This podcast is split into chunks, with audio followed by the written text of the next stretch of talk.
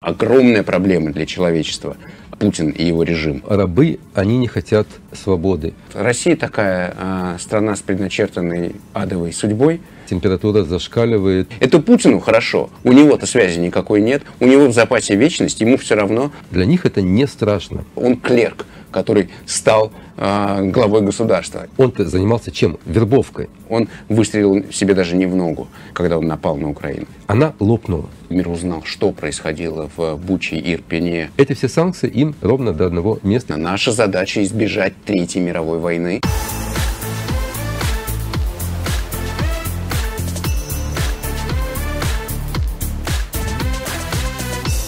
«Гвозди» – авторская программа Арика Нудельмана.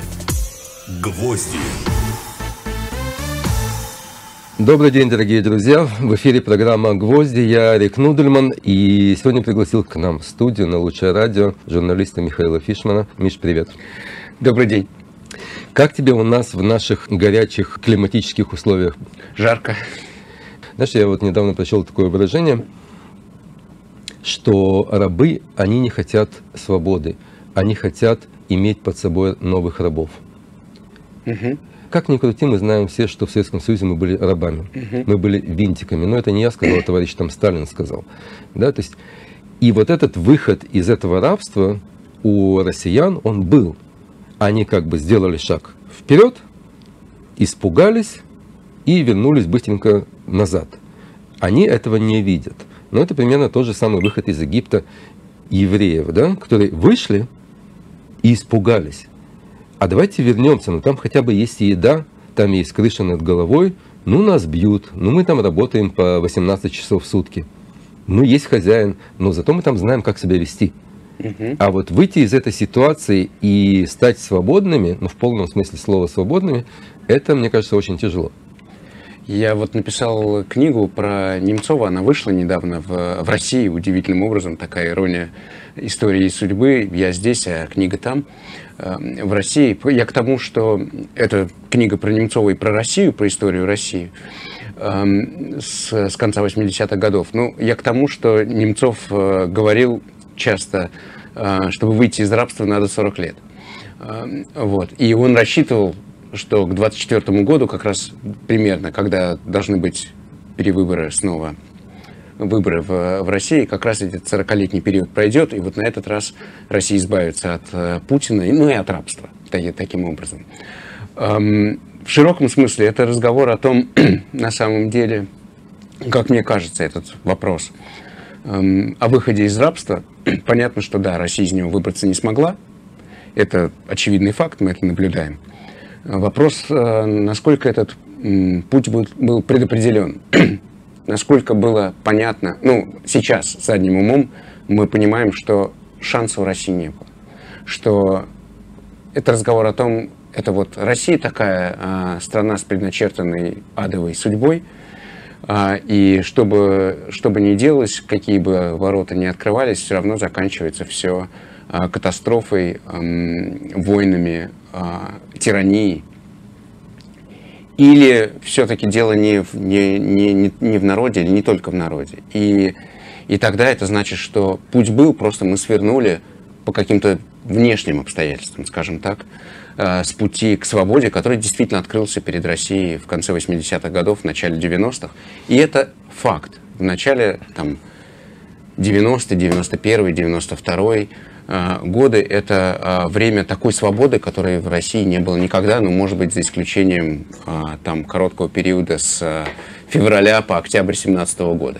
И там времена НЭПа, может быть, еще так А, чуть-чуть. нет, пожалуй, нет. Нет? Мне кажется, нет. Ну, уже была уже диктатура большевиков. Какая же тут свобода? Это все-таки... Нет, свобода экономическая, Свобода то есть- экономи- экономическая свобода некоторая там... эм, но когда мы говорим о свободе в широком смысле, вот когда действительно человек свободен, гражданин России свободен, можешь делай, что хочешь, думай, что хочешь, веди себя, как хочешь, голосуй за кого хочешь. Это действительно в России было несколько лет. Потом постепенно начало э, сворачиваться.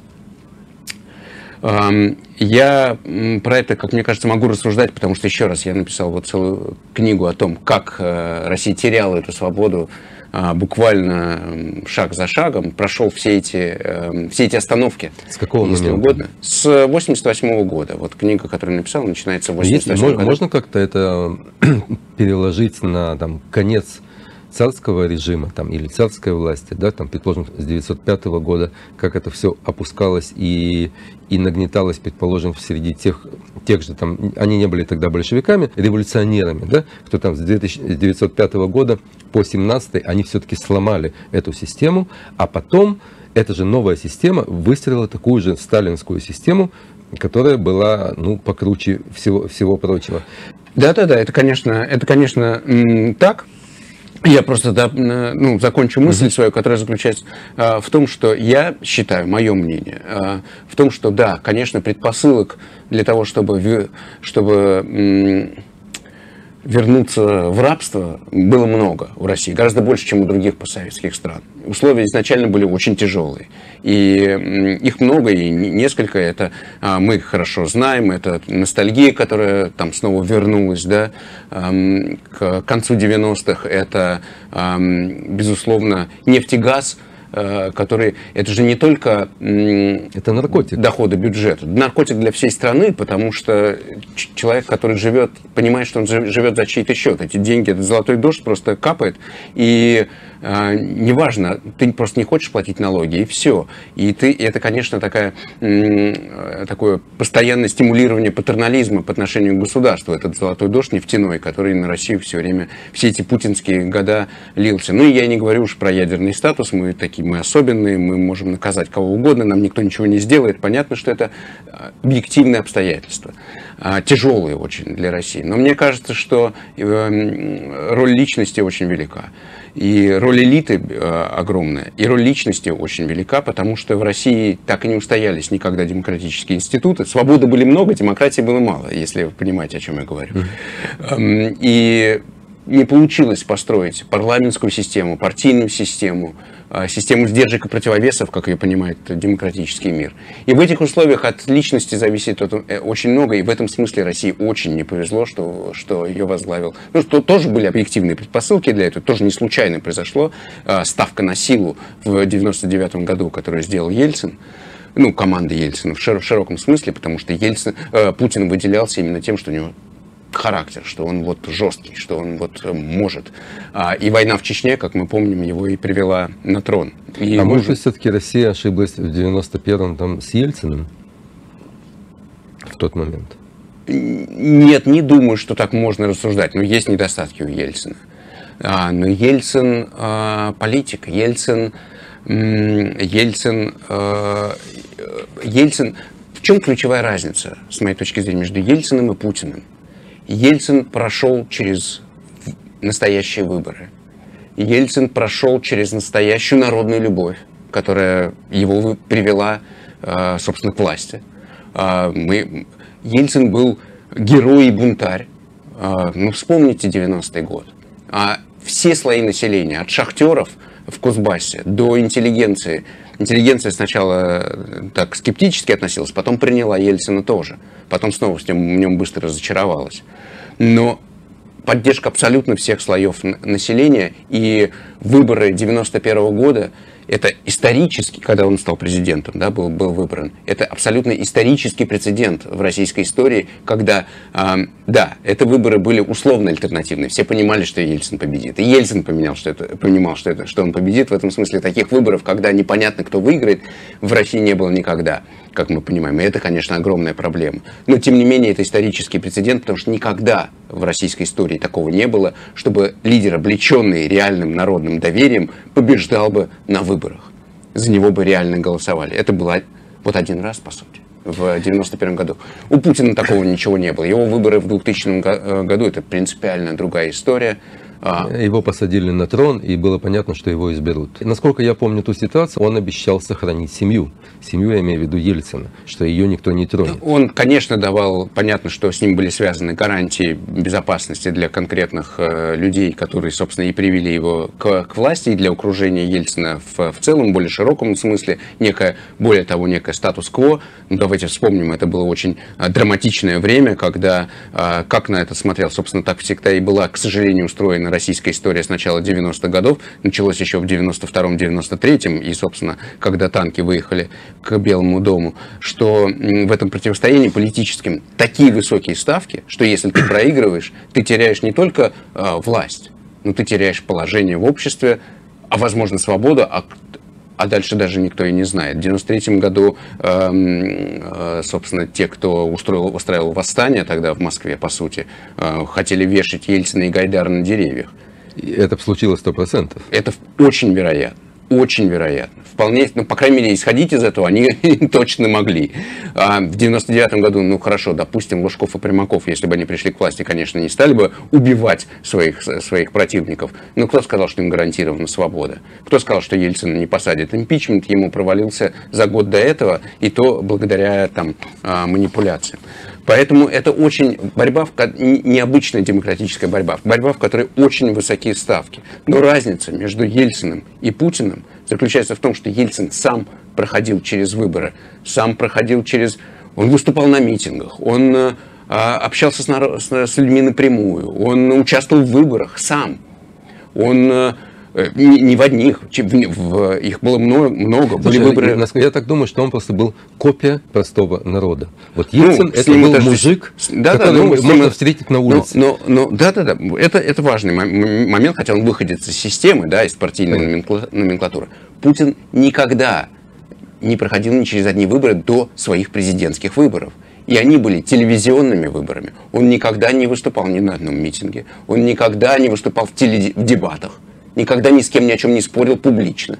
Просто появился, появилось телевидение, и благодаря телевидению и телевизионной пропаганде, вспомним Доренко с его серебряными этими пулями да. в, в 99 году, он был, он был сделан э, президентом. Это принципиальная разница между Путиным и Ельциным. Ельцин политик, а Путин бюрократ даже не КГБшник, мне кажется, важно. Не то, это, конечно, важно, понятно, что его бэкграунд в этом смысле важен, но важнее не то, что он а, из чекист, э, и чекист, а важнее то, что у него нет политического опыта. Он не публичный политик, он не политическая фигура, он клерк, который стал э, главой государства. И вот это огром, оказалось, как мне представляется, мое мнение, оказалось огромной проблемой для страны. У клерка другие отношения с, с, с людьми, чем у политика. Политик с ними общается напрямую, он понимает, что такое люди.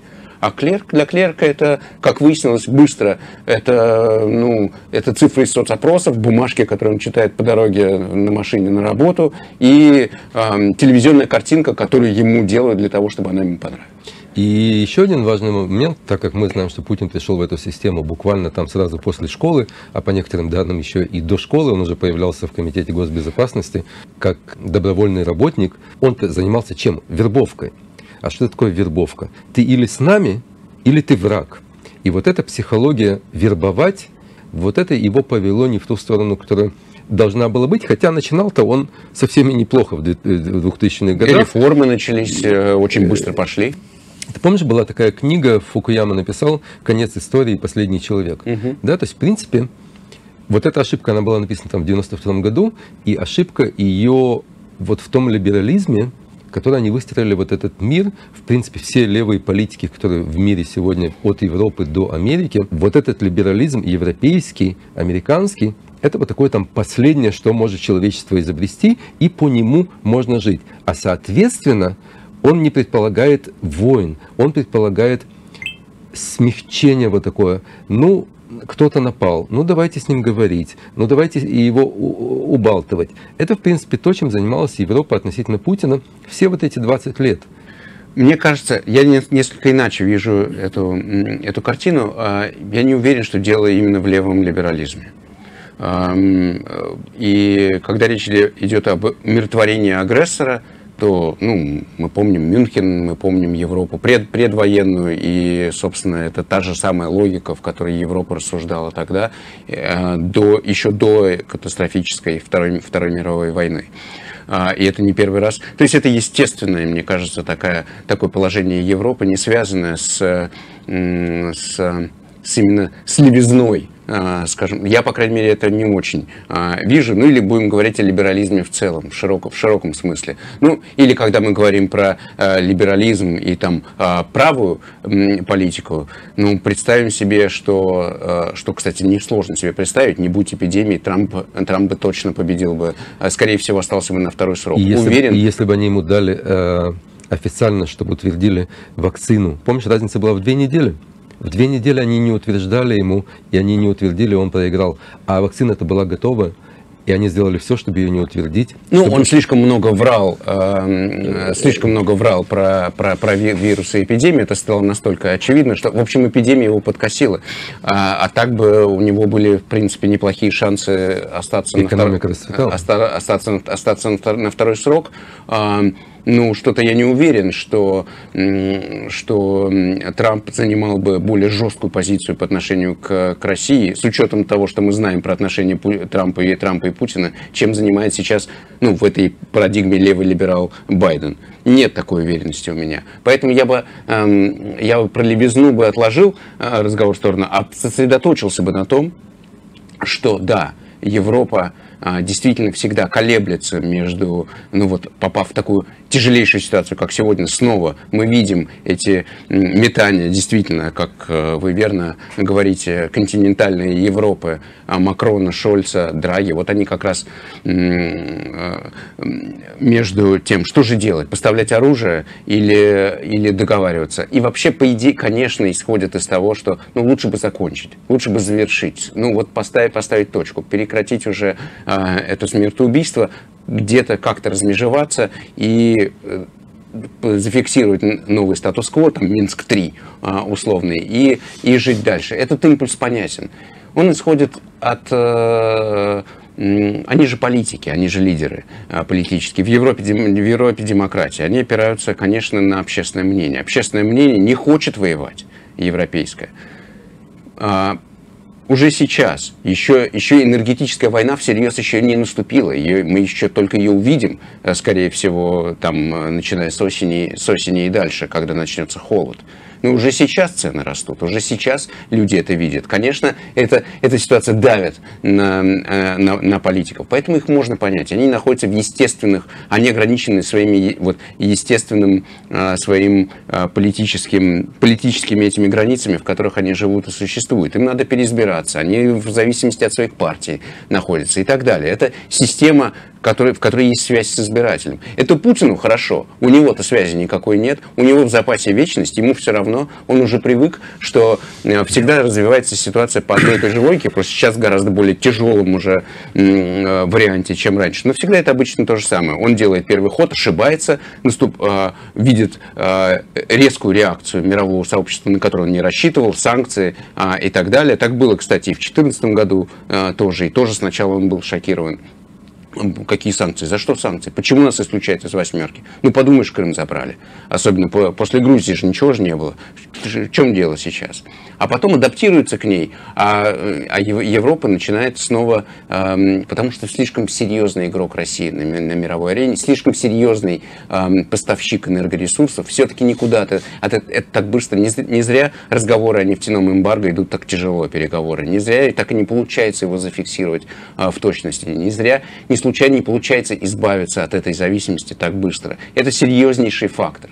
И Знаешь, Путин на это рассчитывает. Он понимает, что, что ну вот сейчас у меня все плохо, потом он... И вот сейчас уже в Москве снова эйфория. Они отошли от этого шока, который был после разгрома первого месяца войны. Ничего, мы с ними... Они сами к нам все равно, при, все, все равно придут, а мы все равно Украину додавим. Сейчас вот такая логика побеждает в Кремле. Думаю, что ошибочная на этот раз, но тем не менее жизнь такова, что вот эти, этот энергетический а, ресурс, он настолько серьезен и мощен у, у России, что ну, вот Европа оказывается в этом тяжелейшем положении, и европейские лидеры тоже. Мне кажется, мне кажется, постоянно сейчас они с этой ситуацией справляются, а, пытаются справиться. По крайней мере, есть попытка найти решение так, чтобы избавиться от этой зависимости и не дать Украине проиграть войну. Это императив, который, мне кажется, по-прежнему все-таки еще действует в, в Европе. Но мы увидим, как будет развиваться ситуация в ближайшие месяцы, ключевые месяцы этой войны. Но вот ситуация такова, как она есть. Да, в этом смысле континент, лидеры континентальной Европы, они а, по определению более миролюбивы, скажем так. Если вернуться по поводу шесть витков, да, шесть уже было по поводу санкций. Уже да, шестой пакет. Шестой пакет санкций. Я думаю, они смеются над всем миром. Ну, закрылся Макдональдс, ну, закрылись какие-то еще вещи. Если бы это была другая страна, я сказал бы да. Это мощные санкции, потому что убиваете экономику, страна так не может жить. Но Россия, то, что я повторяю всегда, она может перебиваться с хлеба на воду. Но так оно было всегда. Для них это не страшно. Сегодня они просто-напросто смеются над всем миром. Эти все санкции им ровно до одного места, извините меня, э, слушатели и телезрители. Соответственно, здесь есть двойные стандарты. Двойные стандарты, когда сидит богатый мир, устроенный мир, и не знает, что делать с Путиным. С одной стороны, ну как бы нельзя бросать Украину, потому что если он возьмет Украину, там дальше будет Польша, Прибалтика и так далее, и так далее, их все равно это коснется. С другой стороны, как э, Макрон говорит, ну давайте оставим возможность Путину быть, сохранить лицо. сохранить лицо. То есть никакого бизнес-плана по тому, что делать с Россией, я думаю, ни у кого нет. Ну, все-таки мы находимся в совершенно беспрецедентной ситуации. Такой ситуации не было. Ну, ну мир не умеет э, готовиться к таким э, кризисам. Это, наверное, мы должны понять э, и с этим смириться просто. А что касается неработающих санкций, ну, послушайте, э, против Ирана ввели крутейшие санкции, Иран стоит. Северная Корея держится, Куба жива. Эм, ну, почему же Россия-то сразу развали, развалится? А, то же самое, возможно, было бы и с Францией, просто это, ну, такой немножко а, абсурдистский поворот разговора, потому что, с какой стати, это кто же тогда будет вводить эти санкции, если они против Франции? Это же Франция Я делает. не к этому сказал, я имел в э, виду, если бы Россия напала на статусную страну в мире, которая имеет вес. В отличие Тип, от Украины... Нет, это другая, это, это, это, это то, что вы потом сказали, да. И, соответственно, что касается, что касается война а, с Украиной. Это, конечно, не война с, со страной НАТО, это понятно. И, конечно, и, собственно, это подчеркивает, я не знаю, тот же Байден а, постоянно, наша задача избежать Третьей мировой войны, под которой понимается прямой военный конфликт э, сил НАТО с, с Россией. То есть российские солдаты стран блока НАТО американские прежде всего, не должны оказаться на линии огня с российскими солдатами. Это то, что будет считаться Третьей мировой, это то, чего Вашингтон хочет избежать. Не факт, что сможет, не очевидно, но задача заключается в этом. Сделать все, чтобы Украина победила в этой войне, но без вступления в непосредственный конфликт. Это такая, это война нервов, если угодно, потому что где, в какой момент э, кто решит, что это, может быть, мы уже находимся в этой состоянии этой Третьей мировой войны, поставки вооружений Украине. Собственно, в чем идет, в чем спор вокруг этих поставок? Американцы, один из доводов, почему украинцы говорят, мы не собираемся нападать на Россию, наша задача только отбить наши территории, и мы не сделаем ни одного выстрела, потому что им, потому что они, э, Америка, как главный поставщик оружия, демонстративно не хочет поставлять, на самом деле, эти дальнобойные системы, потому что опасается, что Украина перенесет войну на российскую территорию. И тогда начнется та самая Третья мировая война, которую они хотят избежать. Это, ну, в истории есть э, примеры таких, таких э, прокси-войн. Вот это как Вьетнам, например эм, где Америка и Россия воевали через поставками вооружения э, вьетнамцам. Э, южным и, и, и северным. Это похожая ситуация, только она происходит в Европе. На самом деле, буквально практически в центре Европы. И Европа, э, Западная Европа является ареной гуманитарного кризиса, в который превратилась Украина, потому что беженцы направляются а, в Европу, и непосредственно все европейцы это наблюдают, наблюдают своими глазами. Вот а, эта ситуация. Она абсолютно беспрецедентна. Со, со времен Второй мировой она, э, ничего такого не было. Да, была Югославская война в Югославии, невероятно жестокая, но в не участвовали э, державы, обладающие ядерным оружием, а сейчас участвуют. И это принципиальная, принципиальная разница. Она, конечно, меняет всю оптику а, и у европейских держав, ну и у американцев, у Запада в целом. Это тоже понятная ситуация. Мы просто должны понимать эти реалии, когда мы говорим о перспективах. А, ну вот есть такой пропутинский политик молодой, которому сейчас буквально будет исполниться 100 лет, Киссинджер. Э, и он как раз высказался по поводу того, что как бы Россия, э, Украина обязана подписать мирный договор, да. уступив территорию России. Да. Но тогда мы получаем, что там взяли вначале Крым, потом взяли Донбасс, взяли Херсон, расширили эту южную, южную полосу, остановились на несколько лет, ну через несколько лет же начнется все заново. Дальше что делать с этим? Мне кажется, это э, в этом смысле ситуация сегодня отличается от ситуации, там, условно, 15 года после, после, после Крыма. Теперь, по-моему, есть консенсус э, мировой, что э, Путина умиротворением и э, перемириями остановить нельзя. По-моему, это... Да, Киссинджер выступает со своим отдельным мнением, э, как говорится, но, но он в меньшинстве элита западные понимают, что нет, Путин неостановим и принципиальные изменения отношения к Путину. После э, Бучи, после э, этих зверств, о которых э, заговорил весь мир в конце марта даже не после начала самой войны, а мне кажется, вот поворотной точкой именно, именно, именно были вот это вот, когда мир узнал, что происходило в Буче, Ирпене и других, Мариуполе и других украинских городах. Мне кажется, что здесь это принципиальное э, изменение э, оптики произошло. А Путин теперь в одном ряду, буквально в одном ряду с э, Каддафи, Милошевичем и другими, Хусейном и другими мировыми э, тиранами, у которых руки находятся в, в крови и которых должен ждать э, международный трибунал. И, это, по-моему, уже очевидный а, консенсус. И кроме того, понятно, что, да, собственно, этого даже никто не скрывает. А, послушайте, что говорит Медведев, Дмитрий Медведев а, в России. Кто сказал, что через два года Россия, Украина вообще будет? Никто не, они даже не, не, не говорят о том, что мы остановимся на этой линии, если мы ее сейчас займем. Конечно, сейчас мы возьмем Херсон, Запорожье и, и Донбасс, отдохнем годик, а потом возьмем Николаев, Одессу и Харьков.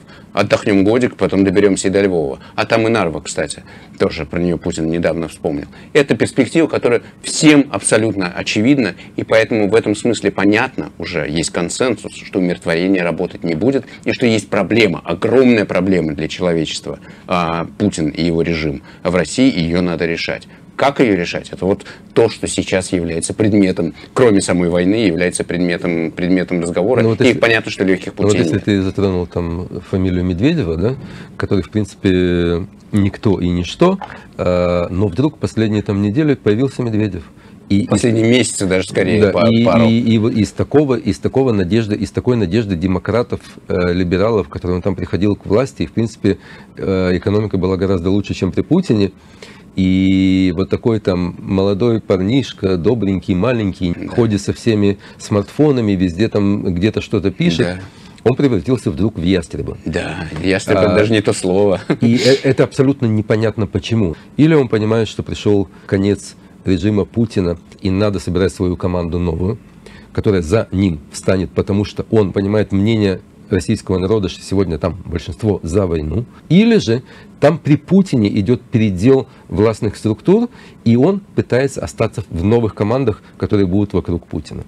Ну, ну это, мне кажется, довольно просто. По-моему, Медведев просто а, понимает или просто знает, что еще более вероятно, потому что находится в прямом контакте, э, что хочет услышать э, Путин, как Путин смотрит на ситуацию и делает и говорит то, что понравится Путину. По каким психологическим причинам вопрос второй, но это не заговор против Путина, это наоборот желание, наоборот, желание да, быть вместе с ним, быть ближе к Путину, говорить то, что ему понравится, и он тебя, соответственно, погладит по голове и будет держать при себе, и это твои шансы в перспективе повышает. Вопрос в широком смысле действительно такой. А, после Путина, а все-таки конец Путина неизбежен так или иначе, теперь он ближе, чем мы думали до войны, а, но мы еще не знаем, когда он наступит, но он неизбежен. В любом случае он, он будет. Это факт. Это точно. Вопрос, что будет после него. Это будет Хрущев после Сталина или это будет э, Мадуро а, против... А, а, даже скорее Мадуро против после, после Чавеса. Вот, вот два, два, два варианта, которые, которые возможны. Мне представляется, что мы, ну, конечно, мы не знаем ответ на этот вопрос, но настолько велико давление а, Путина на элиту а, и на настолько силен страх а, перед ним, настолько безвольно эм, российский, российская бюрократия и российский аппарат, да, система к сожалению, это во многом та самая банальность зла, про которую там, мы часто говорим в последние, последние месяцы, и системы воспроизводят это зло. А, э, это действительно так. Я наблюдал это своими глазами в Москве, я должен, поэтому это, это факт. Как на, на любом уровне, вот, а, само собой возрождается вот это тоталитарное желание уничтожить человека в человеке, уничтожить, будь он студент, которого поймали на митинге, или собираются, собираются люди, которые Э, ну, просто обычные люди, эм, там, глава управы, я не знаю, какой-нибудь там директор школы и так далее, и начинают уничтожать. Я это видел своими глазами и понимаю, как это работает. Э, работает. Э, та самая банальность зла, описанная хорошо в известных здесь эм, книгах. Но я считаю, что настолько сильно это давление Путина, настолько силен страх перед ним, настолько велико на самом деле нежелание российской элиты жить в этой а, идиотской, безумной изоляции, из которой даже Макдональдс называется «вкусная точка», и в которой самолеты развалятся через год, потому что их больше не, невозможно будет обслуживать. Это настолько абсурдная и безумная ситуация, в которой э, элиты, те, кто, те, у кого есть капитал какой-то, не хотят существовать. Не случайно они на экономический форум не записываются и делают все, чтобы их там не заметили. Ну, Киркоров-то записался? Ну, Киркоров, э, ладно. Он большой, а, он весь экран занимает. Да-да-да. Оно настолько велико, что импульс к тому, чтобы новый, следующий лидер, кто бы это ни был, от Медведева до... Неважно, это не важно даже кто. Но любой, кто придет против Путина, будет испытывать на себе это давление. И в этом смысле а, мне представляется сценарий Хрущева более вероятным, чем сценарий Мадура. Э, вот ты работал на «Дожде». И, в принципе, «Дождь» существовал много лет. И я не поверю, что там не было давления на протяжении всех лет от властных структур, от звонков с Кремля и, и прочих вещей. Э, я не касаюсь вот последние там полгода, когда все уже, э, все уже шло к закрытию. Страх испытывали? Слушайте, ну, а когда вы, э, вы живете внутри авторитарной системы, которая на ваших глазах превращается в тоталитарную, по сути, в реальную диктатуру и тиранию, когда ну, буквально сажают за слова. А как можно не испытывать такой страх? Это, мне кажется, невозможно. А как же можно работать каждую секунду, думая, что ты произносишь, какие фразы? Ну вот в этом принципиальная разница между мной сегодня и мной, который, который, который, жил, э, который жил в Москве и вел свою программу, программу из Москвы, из московской студии. Сегодня я могу ничего не бояться сегодня что Можно что сказать, что, что дождь, в принципе, кривил душой немножко? Нет, я считаю, что нельзя. А, я э, даже не буду говорить про дождь, я про себя готов говорить. А, мне это гораздо проще. А, ну, про, про дождь, пожалуйста. Это, я не вижу разницы, на самом деле. Я точно знаю по себе. Я эм, придерживался некоторых конкретных э, правил. Мы не э, переходим на личности, не занимаемся личными оскорблениями. Собственно, это не в моем э, духе. Я не люблю этого делать. Э, я иначе как-то смотрю э, и вообще стилистически так не, так, так не устроен. Мы опираемся на источники конкретные. Э, вот где-то что-то опубликовано, значит, на это можно сослаться. Э, тем более, если это уважаемое издание, и если мы ему доверяем, если у нас есть свои какие-то и так далее. А, моя программа «На дожде» была, как мне представляется, самой острой а, телевизионной критикой а, Путина и его режима в целом в России. Может быть, ну, мое мнение такое, может быть, с ним кто-то кто поспорит. И когда мы обсуждаем, например, ответственность за то, что происходит сегодня, кто виноват? Это Путин виноват, а моя вина в этом есть, в том, то, что происходит. Я про коллективную вину не хочу говорить, но я могу говорить про свою собственную, про это мне, про это мне я рассуждать могу.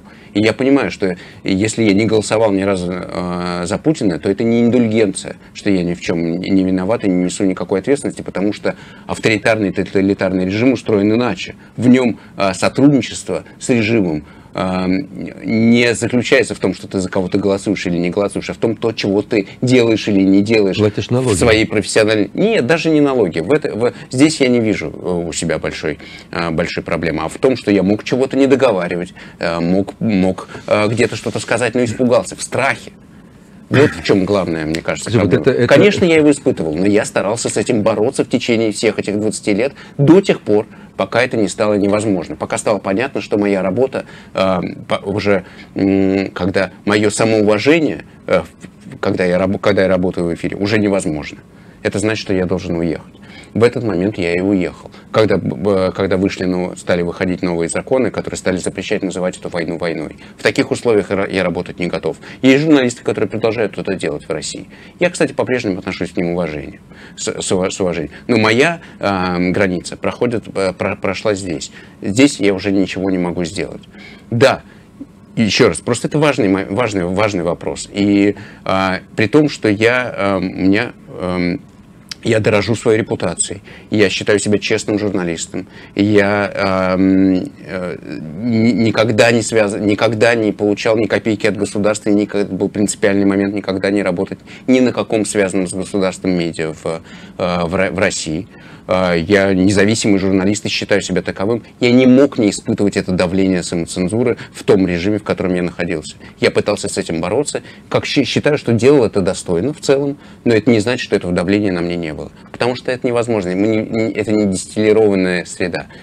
Но вот э, така- такова жизнь. Да, до как- в какой-то момент это стало уже невозможно, и вот я теперь здесь. Э, Вот мне кажется, вот это самоедство э, советской, а потом уже российской интеллигенции, вообще слово интеллигенция это такое искусственное придуманное советское выражение.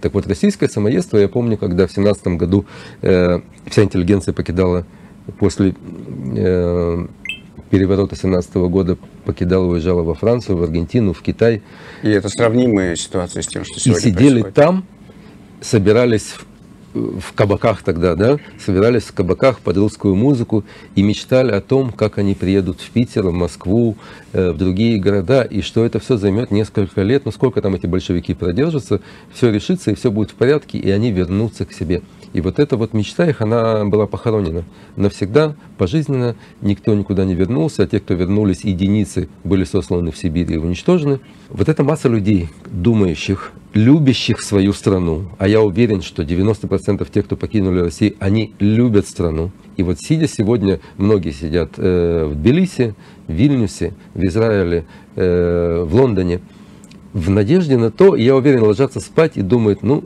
мы через месяц, через годик вернемся обратно. А этого может не случиться никогда. Это может не случиться через год, это может не случиться через два, это может не случиться даже через пять лет и через десять. И морально я к этому уже готов. Я понимаю, что иммиграция может быть долгой. В никогда я не верю. А Сейчас э, это мы не в ситуации 17 года революции, которую делали 30-летние э, революционеры. У власти в России 70-летние старики, которые, ну, просто в силу не, не- обстоятельств, они пытались решить, они пытались эликсир жизни придумать, кстати, и много на это потратили усилий, но не смогли. И вот они не смогли это сделать. И как бы плохо и тяжело, а, какой бы самый тяжелый сценарий мы не выбрали, а, а я считаю, что будет лучше, чем мы думаем, а, но даже если выбрать самый тяжелый сценарий, они все равно смертны, а, и все равно после Путина а, это его, развалится его система с большой, с большой вероятностью. А, Уже перестала существовать Россия, как мы ее знаем, и этот распад. Распад я пока говорю абстрактно, не говорю в- не применительно к территории, хотя и это возможно.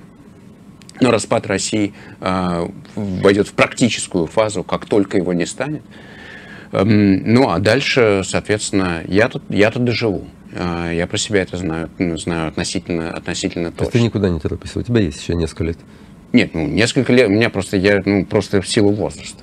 А, Я- я у, меня, у, меня, у, меня, у, меня, у, меня, у меня перспектива, э, перспектива 120 у вернуться домой, есть. вернуться домой, э, домой в Москву, а, в свой дом, она, она существует. Не у всех сегодня, кто уехал, она, ну, просто кто постарше, опять-таки. Но я считаю, но это мы описываем самый тяжелый э, сценарий. Я уверен, ну как уверен, но это интуитивно уверен, потому что здесь мы все-таки не можем рассуждать какими-то, вот карты на стол трудно, трудно выложить. Но да, не год, а не два, но я не вижу, как это, как э, система Путина проживет еще 10 лет. Я не могу этого себе представить. Просто еще это, Да. это смертельная а, рана, которая, которая была нанесена атакой на Украину. Рана для, самой, для, для самого режима Путина. Он выстрелил себе даже не в ногу, когда, когда он напал на Украину. Это, он, этой, он Украина не переживет. А, Он проиграет ей, он уже проиграл. И как, я не знаю, как Николай I, которого убила Крымская война, которую он не, не, не пережил ее, по сути.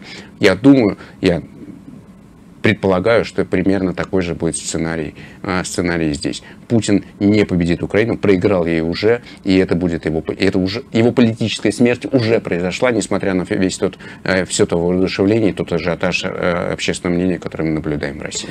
Э, То, что Путин проиграл, в этом нет сомнения ни у кого, я думаю, в мире. Все понимают, что он проиграл политически, проиграл физически. Знаешь, что меня беспокоит больше?